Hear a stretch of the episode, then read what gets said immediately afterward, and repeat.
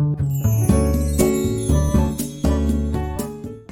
いこんにちは。アラビフワーママキミコの毎日ご機嫌に暮らしたい70回目の配信になります。今日も聞いてくださりありがとうございます。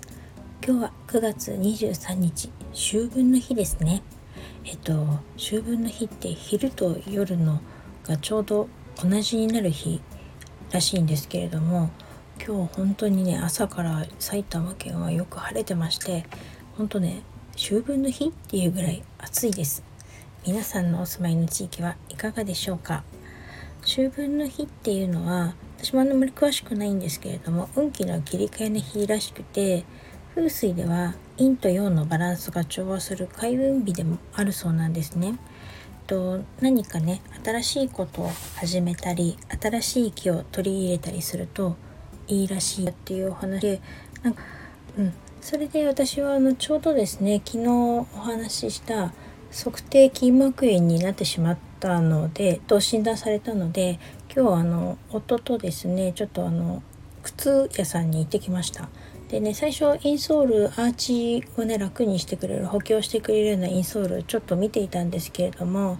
やっぱり自分の靴には合わなそうだなと思ってて店員さんに相談したらちょっとあのニューバランスのあのちょっといいスニーカーをですね紹介していただいて履いてみたらすっごく足が楽であの本当ね今まで履いてた靴とは比べ物にならないぐらいかかとのね痛みもあの楽になる感じだったのであの買ってしまいました。であのしばらくそれをちょっと履いてあの足の方をね直していきたいなと思います。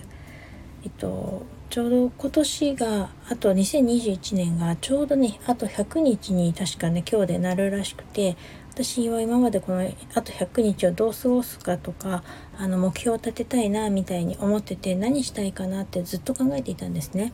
それであの昨日測定筋膜炎って診断された時にあのあ残りこの100日でこの両足をちゃんと直してまたあの自由にいつでもあの娘とウォーキングできるようにしたいって思ったんですよね。それであの今日は靴屋さんに行ったわけなんですけれどもであのその時あのちょうどいい靴に巡り合えて本当良かったなと思います思わずね本当に履き心地が良くてあの楽になったのであのそのまま履いて帰ってきちゃったんですよね。でね逆に今まで履いてた靴がねいかに適当だったかっていうこともねすごく感じたんですよね。っていうのもね私ねちょっと恥ずかしながらそのウォーキングしてた靴がですね あのちょっと通販とか島村とかで買ったね普通のタウンシューズみたいので歩いてたんですよね。まあそりゃ痛めますよね。あのまあもともと最初がねちょっとあのその辺にちょこっと近くのスーパーまで買い物に行くついでに歩くみたいな感じで始めたのが元のきっかけだったのもいけないんですけれどもあのそんなにね準備してなかったんですよね。でもねほんよくよく考えてたらね小1時間もね毎日ね4キロぐらい歩いてたらねそりゃねちゃんとした靴履いた方がいいですよね。しかもねアラフィフなのに準備運動もしないってねやっぱねこういう準備不足とかそういう浅い考えがですねこの足を痛めたことの原因なんだなっていうのをですね昨日に引き続きあの再度の再確認して大いに反省してあのこのねちょっと靴を買わなき買買っちゃったのね嬉しかったんですけどやっぱりそれもねちょっと痛手な出費で もうちょっと9月はねほんとお金使ったなって思いました。なのでですねここでちょっとバランスをとって 10月はですねちゃんとおとなしく勉強してあの足のストレッチとかをねちゃんとしてあのアーチのね緩ませるストレッチとかもあの昨日夜のねフットケアの時あの村上先生が教えてくださったのでそれをちゃんとして100日間でちゃんと元に足をね何の痛みもない元の足に感知させようと思います。っていうのがね私の秋分の日の今日立てた目標になります。えっと、本当にね、今年も早いもので、あと100日ということなんですけれども、えっと、皆さんはもう来年の目標とかは立てましたか？えっと、私はね、ちょうど新しい、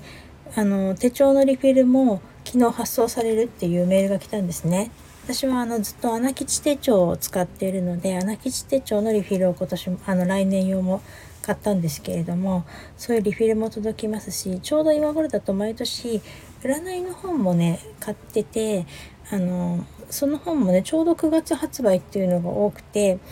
一つはねゲッターズ飯田さんの五世三子占いの本ともう一つは石井ゆかりさんの星占いの本とここ2年ぐらい毎年2冊買っているんですけれどもそのゲッターズ飯田さんの五世三子占いの本はですねもう届いて読んでるんですけれども石井ゆかりさんの方はねもうすぐ月末にあの確か発売されると思うんですけれどもそういう本も届くと本当にいよいよ来年2022年っていうのをちゃんと考えなきゃなって思ったりいつもするんですよね。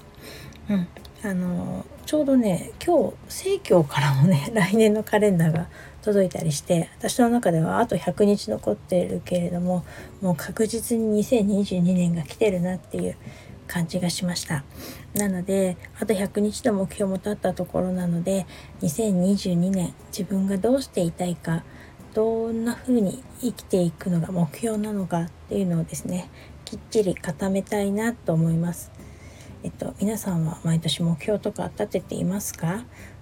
うん。ね、立ててそのっぱなしにしちゃうっていうのも結構ありがちなことですが私はね毎年一応あ毎月あの手帳のねリフィルを入れ替えるたびに目標を見直してるんですけれどもだいぶね最初に立てた目標と変わっちゃいました。でもそれでもいいと思うんですよね。何も立てずに漫然と過ごすよりはずっといいと思うので是非よかったら皆さんも目標立ててみてくださいね